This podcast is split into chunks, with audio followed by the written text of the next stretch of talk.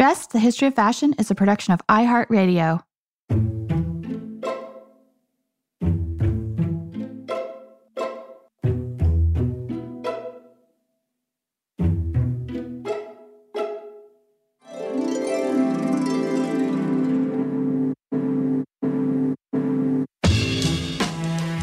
With over 7 billion people in the world, we all have one thing in common. Every day, we all get dressed. Welcome to Dressed, the History of Fashion, a podcast that explores the who, what, when of why we wear. We're fashion historians and your hosts, Cassidy Zachary and April Calahan. So, Cass, um, our regular listeners will know that we frequently joke about being dress detectives. that we should get some dress detective hats made, etc. Um, but today we're actually going to chat with a real life flesh and blood dress detective. Yes, because unbeknownst to us, our cheeky little moniker has now officially become an occupation in the UK. Who knew that studying fashion history just might earn you a detective badge? I know. But if you think about it, Cass, like um, uh, it really does feel like something that like Sherlock Holmes might have studied in all his in all his, you know, academic pursuits. And I am such a big fan of the Benedict Cumberbatch series Sherlock. Oh yeah, me too. And I'm not sure if you're familiar with this, but there's actually a fun new Japanese version of Sherlock Holmes stories where both Sherlock and Watson are ladies. So, yay for the lady detectives. Yeah, such as our guest today, because we are joined by British fashion historian, media personality, and dress detective Amber Butchart, who has recently been enlisted by forensic investigators in England to assist with the analysis of crimes involving clothing. So cool. So, her work as a forensic analyst was recently profiled in this fascinating article on The Guardian. And I, for one, cannot wait to learn more about her work with the police and some of the other outside the box applications that she has found for her knowledge of fashion history. Amber, welcome to the show today. Amber, welcome to the podcast. Thanks so much for having me. Yeah, yeah, yeah, yeah. We're, we're, we're super excited to have you. And and we're going to jump ship a little bit today because many, many, many of our listeners have asked us since we first launched the show, how do you become a fashion historian? And we've actually uh, addressed this question in our very first fashion history mystery minisode. But um, one of the reasons why I'm super excited to talk to you today is because there are lots of intriguing avenues that one can explore once one does become a fashion historian. I mean, all the places that it can take you. And the crime lab isn't exactly one of the first things that comes to mind. Um, but before we delve into that, can you tell us a little bit about how you first became to study fashion history? And, and I, I really love learning about this from friends when they entered the field and how they entered the field, um, because you have to admit what we do is rather niche. Yeah, absolutely. And when I was studying, I mean, when I was at school, when I was at university, I had no idea that this really existed as a career. Um, it's certainly not something I was ever told about when I was at school. Um, so it really was, I sort of stumbled into it in a way, I guess. I'd always really loved secondhand clothes. I always went charity shopping. I bought clothes from markets, from vintage stores. This had been something that was very familiar to me from for my whole life. My my mum bought all of our clothes in charity shops as I was growing up.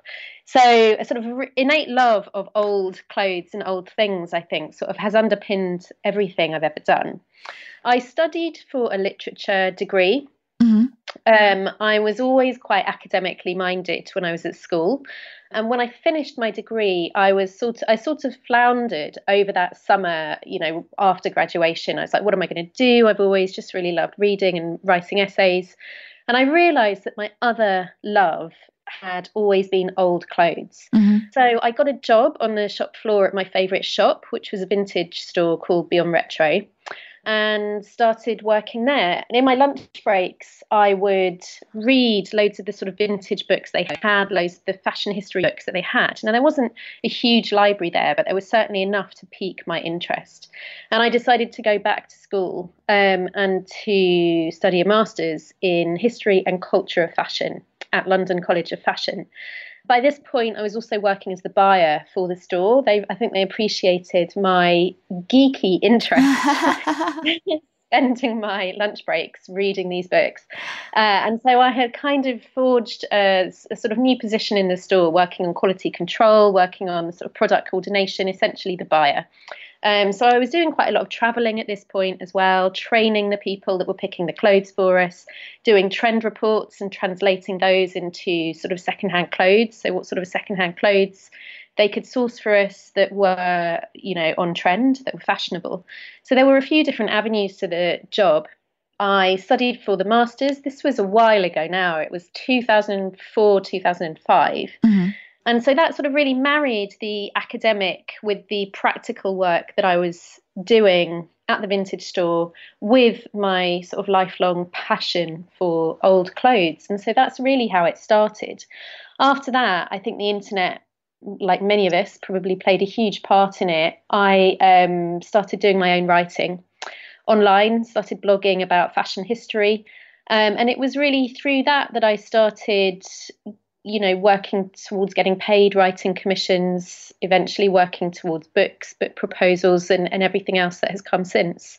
Yeah, I mean, it's really fascinating how there are so many different paths to come to what we do. You know, some people come through art history, um, and some people come through like straight history, but there are a lot of people who who come through the costume design, theater, um, and and also working in the industry, kind of like which is how you came to do this. So there's not just one path. That's what I always tell people. Definitely not. Definitely not. And I think now there are more and more courses that you can do that are sort of history of design, history and culture of dress. There are there are more options now for you to study this at an academic level.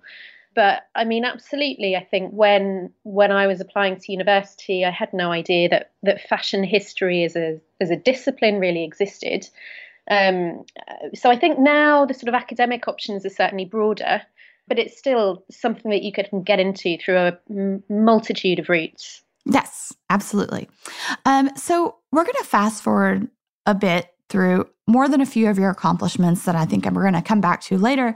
But I'm dying to know, pardon the pun, um, how exactly you came to be a forensic crime analyst. This is amazing. Yeah, well, this was a, a total surprise to me as well. I mean, in a career full of many twists and turns, this certainly has to be the major plot twist for me, I guess.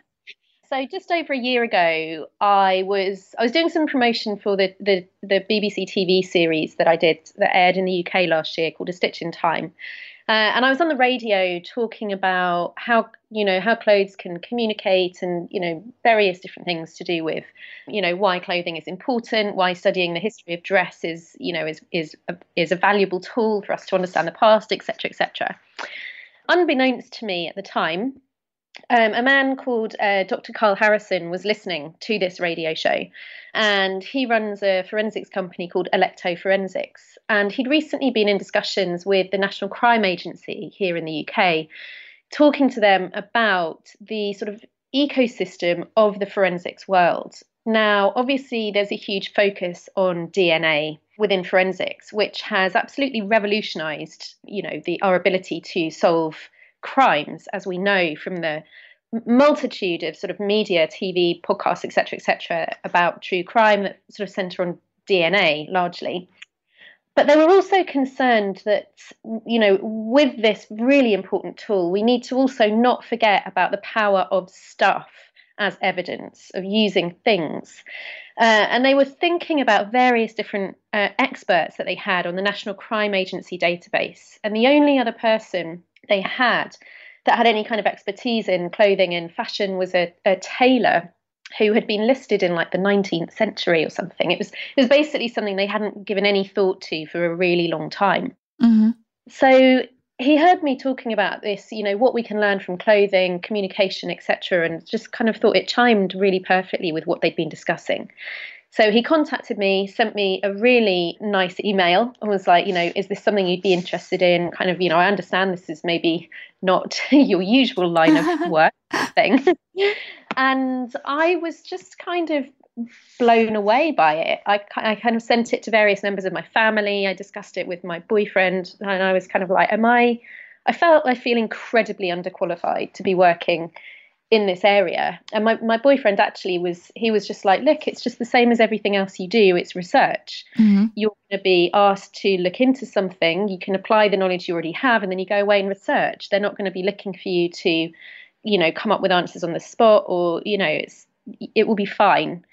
So I was like, okay, let's give this a go. Crikey. So, and so that's really how it came about. And uh, really, no one was more surprised than me to start working in this area. But I am really enjoying it so much. It's such an interesting and unusual application of you know the work that we all do. Yeah, and it what's been really fascinating is that it does actually take me back to my days as a vintage clothing buyer because a lot of the stuff that I do, a lot of the stuff that I look at, and I'm now um, involved in training as well. So I'm training mm. Um, CSIs, crime scene investigators, to sort of raise awareness, um, provide more understanding of how clothing can be used as evidence, how it can give us clues within crime scenes. Uh, and all the things that I talk about, all the things we look at, are the similar sort of details to the details I was training are vintage pickers to look for. So, you know, things like that look at the fastenings, look at the fabrication, look at the labels, look at all of this information. Um, so it's going right back to my earliest days working with sort of material culture of dress, I guess, but with an entirely different purpose. So it's really fascinating. Yeah, this this actually kind of reminds me of of this a story. Um, I'm not sure if you're familiar with the milliner Lilly Daché. Oh, yeah, originally French, but that she is mainly known as an American milliner. And there's a fascinating story about how this Lilly Daché hat actually helped identify um, a woman who had committed suicide. So she had checked into um, a hotel in New York City under a pseudonym under a false name.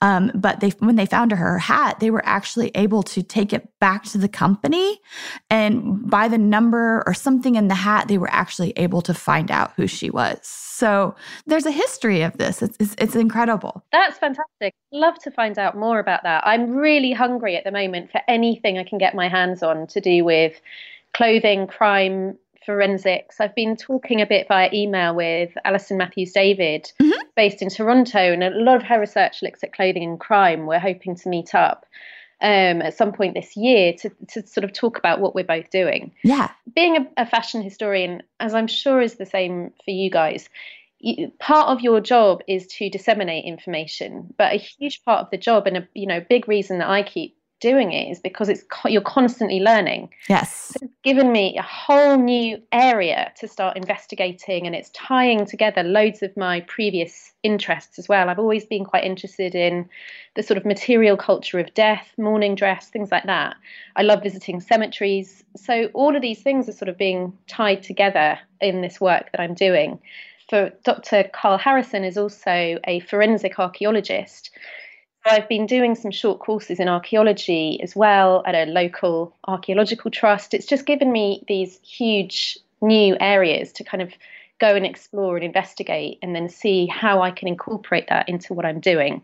So it's just, it's brilliant. It's really fascinating. And that's also one of the things that I really love is that there's so much, like our field is wide open in the respect that there's so much work to be done that you can kind of like get in there and figure out like whatever your particular angle is it's it's not too overcrowded yet that that there is the latitude to do that which is amazing. Yeah absolutely absolutely. It's definitely a flourishing discipline. Um, you know there's way more academic options for studying fashion history. There's more museum options gallery options.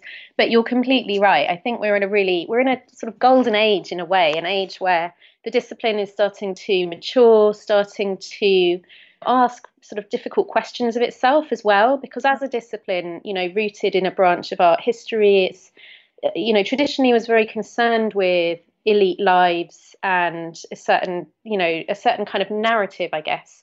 And that's being really challenged and questioned by people at you know at all ends of the discipline looking at ideas around class and dress and everyday experience, questioning, you know, decolonizing the discipline.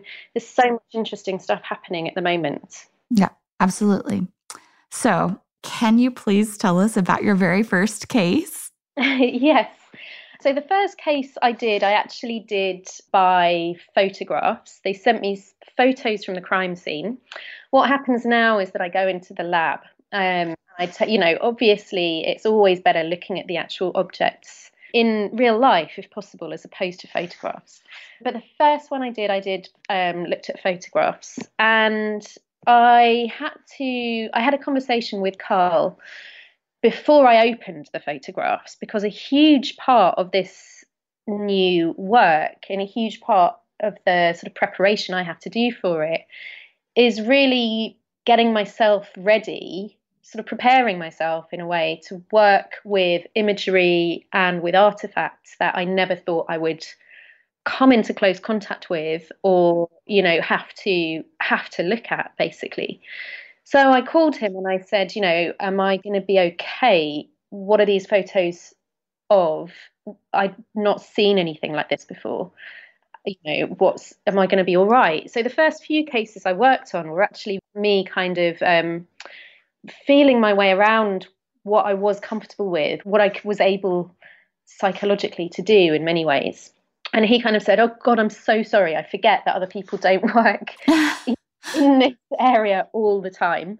You get very desensitized in a way and it's not that sort of undermines the importance of the work that's being done but you know if you're working in a in a in an industry where you have to discuss violent death you know um, sexual crimes all of this horrendous stuff you have to develop a a tolerance to it otherwise right you're protecting yourself exactly exactly so he kind of talked me through what was going to be in the pictures, and I said, okay, fine. And I was completely fine actually looking at the, the pictures.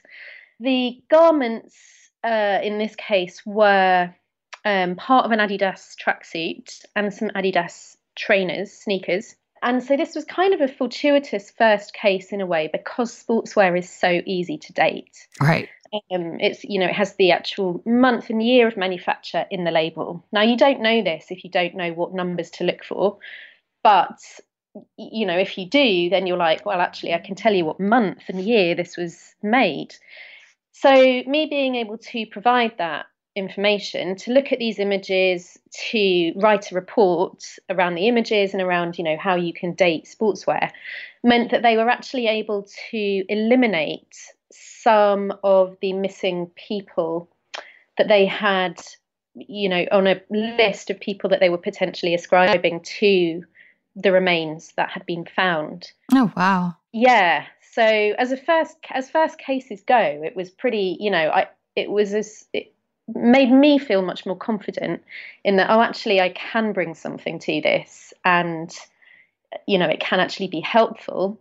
And also for me kind of thinking oh actually i you know I, I, am equipped to be able to deal with this. I can actually deal with this line of work and i just have to tread my way through it literally on a case by case basis mm-hmm. and and sort of see see what happens and see where it goes. Right. So uh, uh, you say this was your first case. How many have you worked on now? And is there another one that you would like to share with us that has been particularly interesting or maybe even satisfying? So I think I've worked on about five uh, or six cases now. Um, and I'm also starting to do some of the training as well, some of this training which we're hoping to develop um, and expand a bit as well. Another case that I've worked on that actually involved much, uh, well, older clothing. Mm-hmm. A, a woman, I think in her 70s, had died, and her adult children were clearing out her home and they opened a drawer and found um, the body of a baby. Oh, wow. Yeah, it's quite an upsetting case, to be honest. I mean, not that they're not all upsetting, but um, this one particularly, I think, you know, it's uh, certainly sensitive. The body had been wrapped in a number of clothes. And so it was those clothes that I was brought in to have a look at to see if we could sort of ascertain how long the body had been there for. Now, the clothes from a you know from a material culture perspective, the clothing was quite interesting. There was a bullet bra that I kind of kind of immediately recognised as having come from the late fifties or early sixties, and there was a polyester, heavy polyester, sort of sixties blouse, and also a homemade skirt. So there was quite a lot to sort of go on here to sort of investigate. So a lot of the clothes had been repaired. Mm-hmm. Um, there were various points where you know they had certainly been cared for. Um, the bra itself, luckily, it still had the label in it and was still legible. So I was able to go away, research the bra company, research some of their advertising, and try to narrow down the date even further. And it's elements like that, you know, think things underwear, the you know, the history of underwear underpins so much of the history of fashion. Especially in um, you know, sort of European American dress where it's the changing silhouette that really sort of dictates that, you know, sort of fashion history in, in many ways. So that again sort of really tied in lots of elements of my sort of previous research and lots of elements of my previous interests. And but again with this entirely different really sort of fascinating application. So it was a completely different case a completely different type of case but still incredibly fascinating. Yeah i mean and i would imagine that putting that your specialist knowledge to work for justice is immensely satisfying right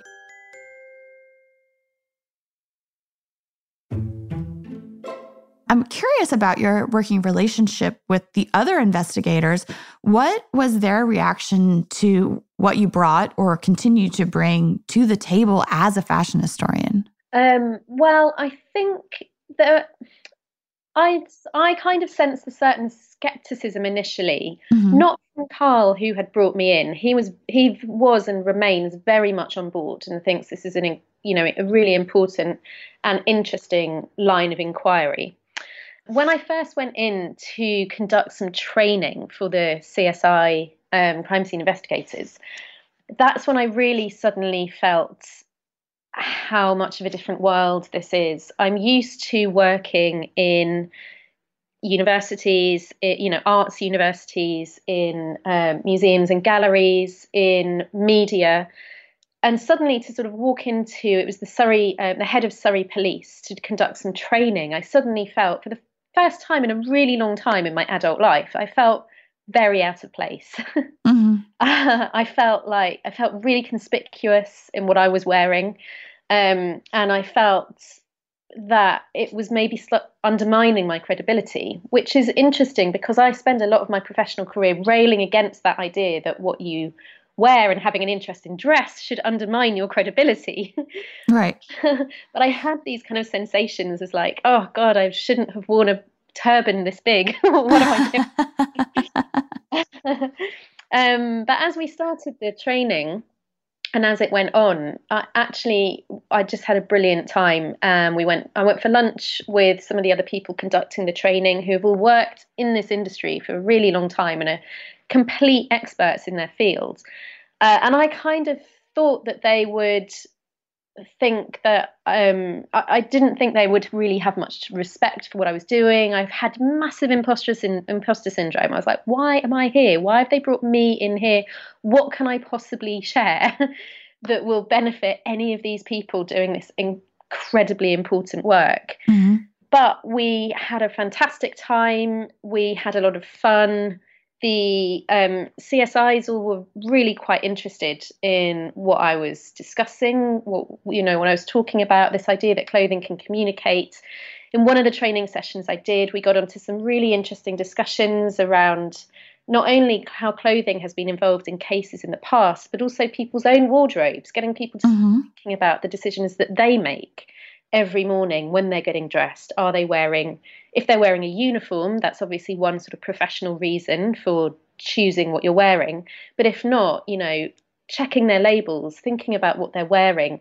One guy told me about this um, like 1950s Hawaiian shirt that he has that all his friends laugh at when he wears it, but he really, really loves it. So there was, you know, there's always commonality when you're talking about clothing. Right that's what I find really fascinating. And that's why I think it's such an important route of understanding the past, is because we all still get dressed. Even people who aren't interested in fashion as a system, people who don't follow the catwalks, people who don't read fashion magazines. I don't really read fashion magazines, to be honest. As a child growing up, I was had no interest in fashion as a system. What I loved was old clothes. And what I continue to love is the stories that old clothes can tell us. And there is this commonality across time, across place, with these decisions that we're making, the clothes that we're wearing, where we're able to get them from, who made them, all of these we still have in common. Yeah, and, and and that's that's one of the things we say at the very beginning of every single episode of the podcast is that every day that there's one thing that we all have in common. Practically every human on on the planet gets stressed every day, and that's something that binds us all together. Exactly, exactly. And so I think people, you know, if people hear you're a fashion historian, they assume you're you know that, that there are still these discussions of you know superficiality that get bandied around with fashion and even you know fashion history as a discipline still you know does suffer from having that kind of reputation unfounded reputation from other um, kinds of historical research and historical discussion at times i certainly found that you know various projects that i've tried to get off the ground i still have resistance to a lot of the time people still thinking you know, why will people want to hear about that? It's just clothes. Mm-hmm. And so it really is that commonality that I think is is so important. I mean, I, I, feel like I've definitely many, many times had to defend kind of like my interest, or or maybe maybe I felt like I had to defend my interest. But like I think once you start really talking to somebody about how this all links back to, you know, politics, technology, economics, capitalism, um, and, and that's that's that's the hook. Like then those those eyes go from this kind of like confused, glazed over look that I used to get like ten years ago when I told people that I was a fashion historian, to now. Fast forward to now, I think because of the popularity of museum exhibitions, people are starting to actually know a little bit more about what it is that we do. You know, so many people saw the Alexander McQueen show, or maybe they've seen the new Frida Kahlo show that's been traveling. Um, it was at the V&A and now it's at the Brooklyn Museum in New York. But but people are kind of recognizing lay people, I would say, or, or just the public is starting to become aware of fashion history as an actual profession. Um, and uh, have you noticed this also? Yeah, definitely, definitely. And, you know, from when I did my master's, which, you know, like I say, is quite a long time ago now, I started it 15 years ago. Even in the world of academia, there was very much, you know, a lot of the classes were sort of began with this discussion of like, of how marginalized as a discipline it was. Mm-hmm. Even within wider design history, within wider art history, let alone within wider history itself, and then within wider academia. Um, and there wasn't even that much academic work that was being done at that time. And so to see how much it's grown, and especially with sort of public facing um, you know outputs museums galleries things like this it is just it is really fantastic. And i think there is definitely a growing understanding that you know we can learn some important and interesting things from this study. Yeah and I mean, I would say, in terms of like public facing things, your own work has certainly played a part in this because aside from your work as a dress detective, um, you have worn more than a few hats as a fashion historian, and some very much in a traditional sense. Um, you're an educator, you teach at the London College of Fashion. Will you tell us a little bit about the classes that you teach? Sure. So I am an associate lecturer at London College of Fashion, which is where I did my master's all those years ago, I actually first started teaching undergraduates when I was doing the master's degree there. Um, and it's something I've been doing um, to, you know, in various degrees kind of ever since. So, London College of Fashion takes a very um, cultural studies based approach to the study of dress and the body. Um, you're, we're teaching, we're the academic wing, the Historical and Cultural Studies Department of a design school essentially. So we're trying to get the students to contextualize what they're doing, uh, whether it's fashion journalism, whether it's you know fashion design, whatever they're studying. We're trying to get them to sort of think about it and conceptualize around what they're doing. Mm-hmm. Um, so there's a definite sort of really strong cultural studies approach and a lot of theory looking at the body as well and how dress relates to the body, how the body is represented, all of these kinds of areas.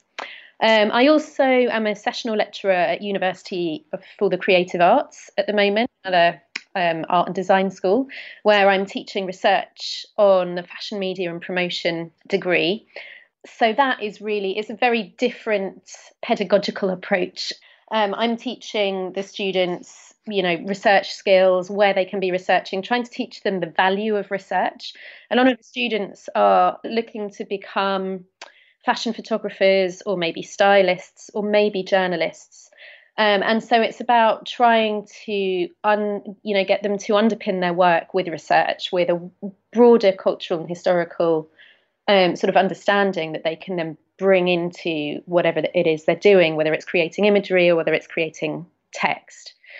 Um, so those are the sort of two main lines of teaching that I do, but I also do a lot of sort of visiting lecturers at various universities around the UK as well and various museums and galleries. Uh, I'm quite lucky in that I get to travel quite a bit um, at the moment, sort of talking about things that I really love talking about. So it's good. And you're also an author, which is actually how we first came to be in conversation about you joining us on the show. You had just had a new book come out, and and I, if I'm not mistaken, it's your fifth book that just came out, fourth or fifth. Yeah, my fifth book. Yes. yes. And I, and I and I emailed you and I was like, "Hey, do you want to come on the show and talk about your book?" And then you mentioned your work that you were doing in forensics with the police and that kind of got the ball rolling on a slightly different path. But will you tell us a little bit of, about your books? And and I just want to say I'm so thrilled that you included an image of Elizabeth Hawes in one of your books, which she's one of my all-time favorites. And we've actually already done an entire podcast on her.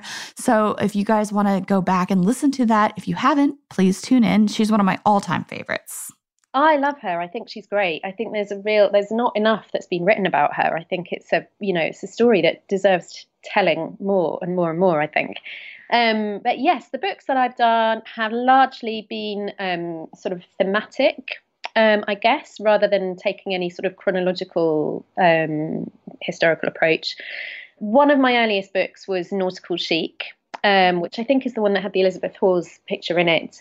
That was actually um, born in my master's research. For my dissertation, for my master's, I looked at uh, mid Victorian swimwear and the influence of the naval uniform on swimwear design. Mm-hmm. So I was looking a lot at Victorian um, iconography. I was looking a lot at empire and how stories about empire were told at home through the body of um, uh, you know, through women's bodies and also through sailors' bodies, looking at the sexualization of the sailor, lots of different areas. The nautical, like the sea and our wardrobes, is something that has always interested me. I grew up in a seaside town.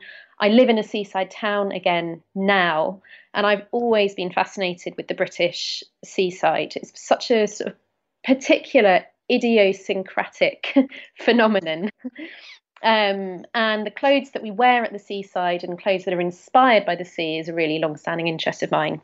So it was amazing to be able to turn that into a book for Thames and Hudson's. Obviously, it was hugely expanded from the very focused MA research that I'd done. I looked at various different figures, sort of professions associated with the sea, from the sailor to the officer to the sportsman, and even I had, even had a chapter on the pirate, which was really good fun. uh, and so, looking at various garments that have evolved from life at sea through to trends that have been started by the sea to you know looking at sort of how we mythologize these figures and how that is then translated into fashion. So lots of different areas to look at, which was great.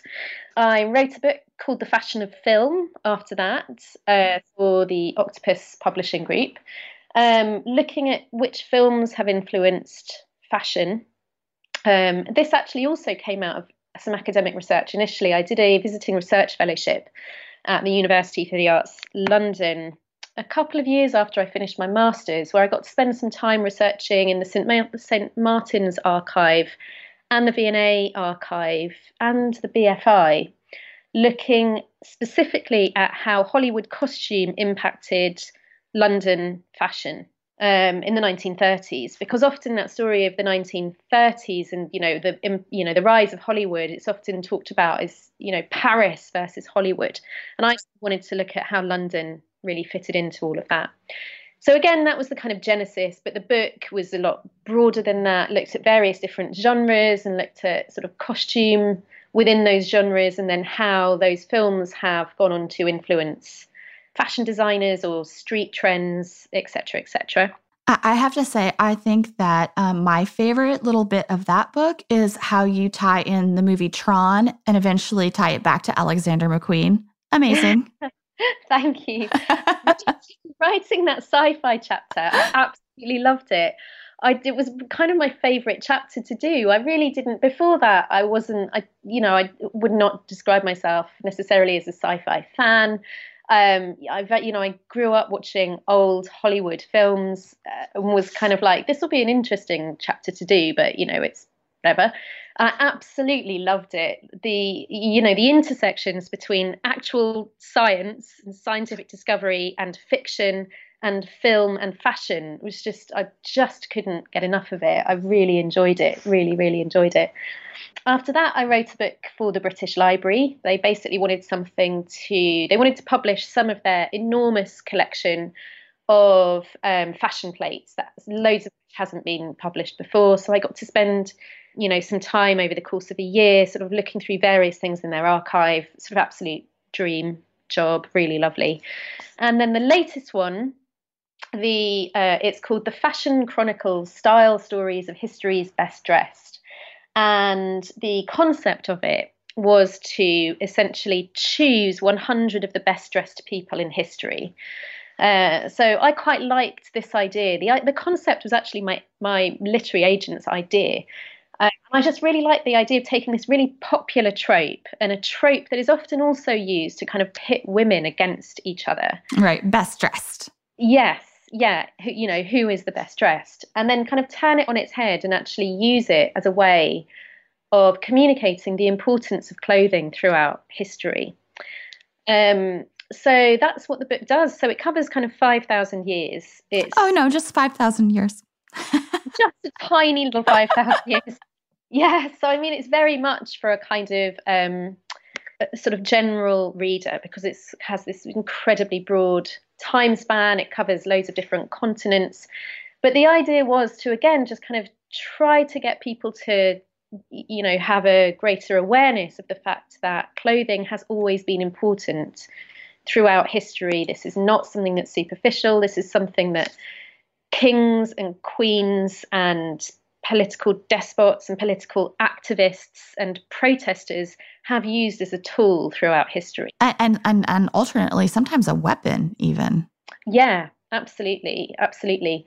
So it was kind of almost like a manifesto for dress history in a way by choosing 100 people um, and talking about their kind of sartorial stories as a way of sort of illuminating the past through clothing. Do you have a particular favorite? Some of my favorites in the book are the least expected people. So I've got some kind of fashion history, um, you know, well known within sort of fashion history as a discipline people, you know, people like Beau Brummel, Amelia Bloomer, um, Marie Antoinette, people like that. But my favorites to include were people like Karl Marx. Um, that people just don't expect to see really on a best dressed list. um, there's an absolutely brilliant essay called Marx's Coat by Peter Stallybrass that I talk about in the entry on Karl Marx and about how what he wore actually affected what he wrote. Mm-hmm.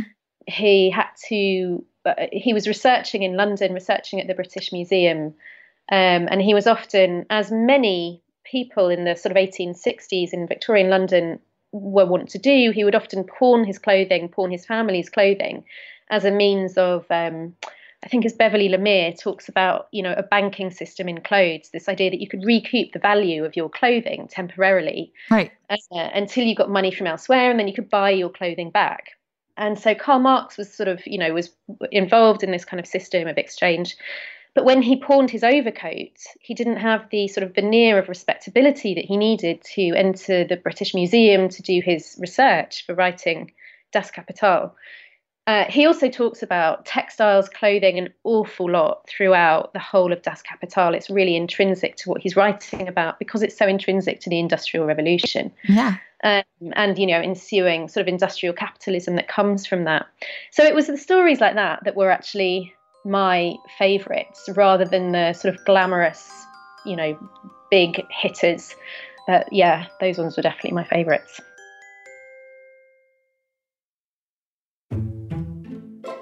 Well, I mean, as if this was not all enough already, you've already worked actually in multiple television programs about fashion history.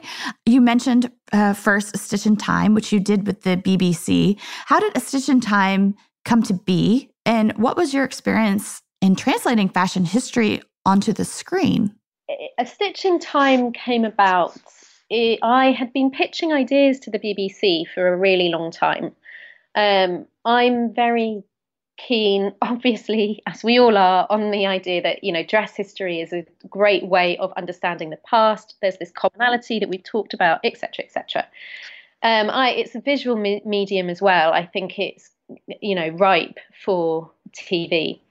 Um, I've been involved in various you know different forms of media throughout my career anyway even outside of dress history for a long time i was half of a DJ duo and we did lots of weekly radio shows and you know various different bits and pieces like that. So it's kind of always something that I've done uh, and always something that I've been quite comfortable with doing.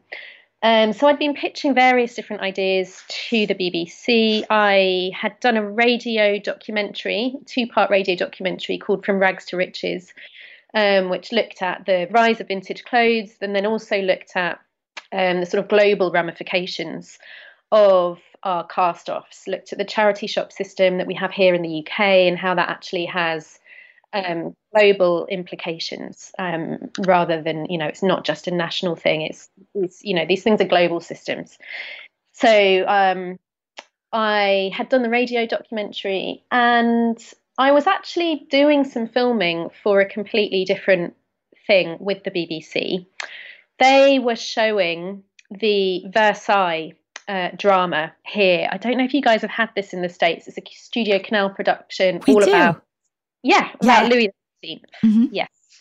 So when they showed that here, they did what I think is a really brilliant idea of having a sort of five, 10 minute section at the end of the show called Inside Versailles.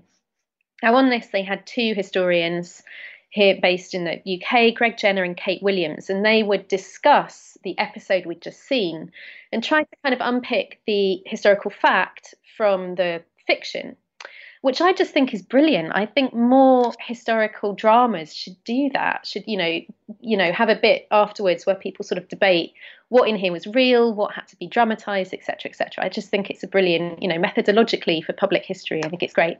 Anyway, in each episode, they would have a different historian on who specialised in a particular area, and so I filmed one of these with them about fashion at the court of Louis XIV, which of course is a brilliant area to discuss really, uh, you know, sort of rich area for, um, you know, fashion, history of fashion still impacts today in many ways in terms of, you know, Louis XIV putting so much effort into creating France as this sort of center of fashion. Mhm. And, and an economic force, really. Exactly. Economic force, political, you know, political force. It's, it's, you know, we still think of Paris as the center of fashion, you know, largely sort of due to to him. It was so it was while filming that um, section for Inside Versailles that the production company, who is the BBC, basically said, This is really interesting. This is great. Would you be interested in expanding this into a series? And I said, Yes, I've been trying to do something like this. That would be great. Um, and so they kind of essentially came up with the format of A Stitch in Time, which was that I choose a work of art for each episode. And then the absolute genius historical tailor, Ninya Mikhaila, and her team would recreate the clothing that's seen in the in the portrait. So we have an element of art history, we have the social history, we have the actual remaking, so this kind of experimental archaeology angle to it. All of this kind of combined, and then at the end, I get to try on the clothing. Which is something that is so rare for us as fashion historians. Um you know like as you know like when when we work with museum objects absolutely there is no trying of things on. So that has to be a delight. Totally totally. Yeah i mean you know museums and stores definitely a little bit funny about you know trying on the artifacts. So it was just an absolute dream um, come true to be able to walk in these footsteps walk you know. And also in a way sort of got across this this sort of uh, phenomenology of dress without using that kind of terminology. But you know the idea that something we talk about quite a lot in the teaching at London College of Fashion is that the way that clothes feel on our body, the way that clothes interact with our body, the way they make us stand, walk, the way they affect our physicality is something that should be thought about. Um, and has, you know, you can get into all kinds of lines of philosophy even when you're thinking about it in that respect. And so, kind of had that element there as well in me getting to describe how I felt when I was wearing these clothing, these, you know, items of clothing, whether it was medieval armor or whether it was Marie Antoinette's um, chemise à la reine, you know, just having the feeling of walking in these footsteps was just, you know, absolutely incredible. Yeah. And if our listeners are not in the UK, how can they find A Stitch in Time? It's actually streaming on Acorn TV at the moment in the States, but also, and you didn't hear this from me, you can find the whole series on YouTube. Ah! which it's not supposed to be, obviously, because it's a BBC production. And I honestly have no idea who put it up there, but it's all there if you want to find it. I, I think there are many uh, listeners that are about to um, run and not walk to YouTube to check that out. um, and I know another project that you worked on um, is is has already aired, but I do want to mention that you were, of course, on the Great British Sewing Bee. Can you tell us just a little bit about that as well? Sure. I've been involved with the Great British Sewing Bee since series two, and we just had series five on now. Um, the Great British Sewing Bee is, is essentially the sewing equivalent of Great British Bake Off, which I believe listeners in the States. Yes. And uh, people are huge fans, including my boyfriend. He's like obsessed with it. Oh, great. oh, brilliant. So the sewing bee is essentially the yeah the sewing equivalent of Bake Off. So it's all amateur sewers, um, but who are you know really fantastic amateur sewers. They have a series of competitions to go through each week, and a series of eliminations to find the best kind of amateur sewer um, in the country. Um, and in each episode, they have a sort of small fashion history section, looking at their, you know, the the past, you know, looking at the history of whatever they're trying to make that week. And so that, of course, is the area that I've been involved with. Um, this season, I was kind of the resident fashion historian, so I was kind of across the across the series. And they bring in various other experts as well, people who specialise in, uh, or people from particular brands that are being discussed or people who specialize in particular areas. So there's always kind of two voices in each of the fashion history um, sections. Um, but what's been really great about this show is that we are seeing more and more people making their own clothes at the moment. We are kind of going through this renaissance, which is which is great because it's more ecologically sound, of course, than the sort of systems of fast fashion um, that we are also embroiled in at the moment. And so the show really celebrates that and has loads of really, really loyal viewers, a really loyal audience who watch because they love the show, but also because they love making what they see on the show, which is great. Yeah. Um, I, I, and I have to say, one of the things I find especially fascinating about what you're doing right now is is how you are kind of like working in a very traditional manner as an educator and an author as a fashion historian, but you're also taking all your knowledge and applying it in all these other various ways. I, I think it's incredible. And I think that really is probably the future of our field, what we're doing. Um, do, do you have any thoughts about where we're headed?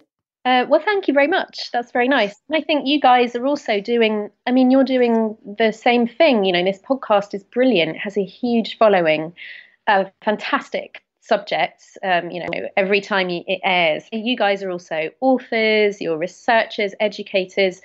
Um, I agree. There is a lot of um, what I love about being a fashion historian is that that's almost an umbrella term mm-hmm. for you know at the core and i say this i recently did a um, visiting lecture at the university of brighton here where they have a brilliant history of design program brilliant history of fashion um, program and I was actually asked for the first time. I was asked after my talk by a lot of students, like, how do we get into media? How do we get into media work? That's what we're really interested in.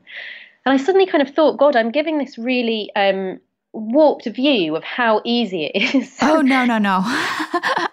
You're in there slogging it out for a good 10 years before you get there. exactly. And I was also like, well, please don't think it's easy to get these things underway. For every one project that I get green lit on that goes ahead, I've had like 10 or 20 rejections or ones that haven't, you know, got past the drawing board or that haven't been commissioned. So really don't think this is easy, an easier route to get into media.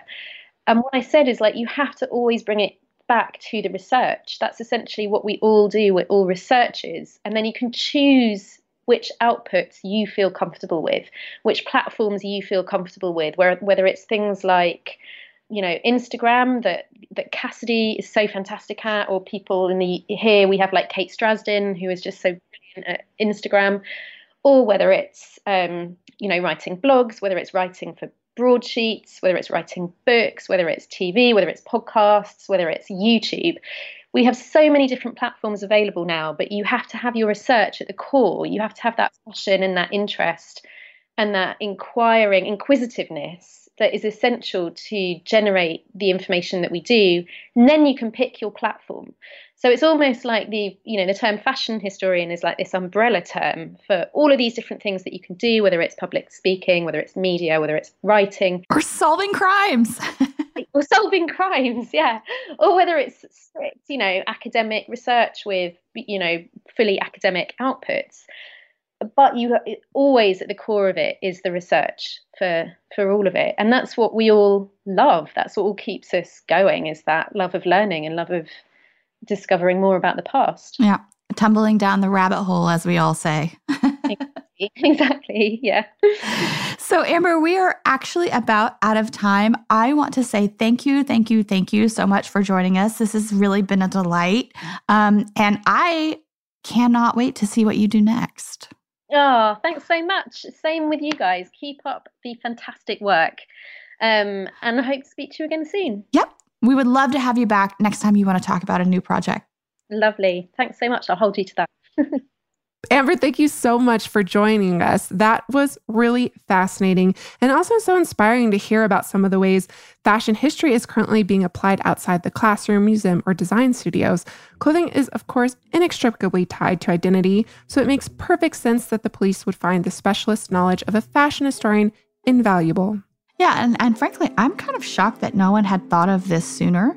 And I'm crossing my fingers that maybe it will open up an entirely new career path for people working in our field. So, um, on that wishful thinking, I think that we will sign off for the week and say, may you consider what the clothes in your closet say about your identity next time you get dressed. Remember to please join us for our Thursday minisode, Fashion History Mystery, where we answer you, our listeners' questions. And if you'd like to submit a question, you can email us at dressed at iheartmedia.com or you can direct message us on Instagram at dressed underscore podcast. This is also our Twitter handle. And of course, you can find us on Facebook at dressed podcast without the underscore. Looking for some fashion history swag? Check out our merch store at teepublic.com forward slash dressed. That's T E E public.com forward slash dress. And thank you, as always, to our producers, Casey Pegram and Holly Fry, and everyone else over at iHeartRadio that makes the show happen each and every week. Catch you soon.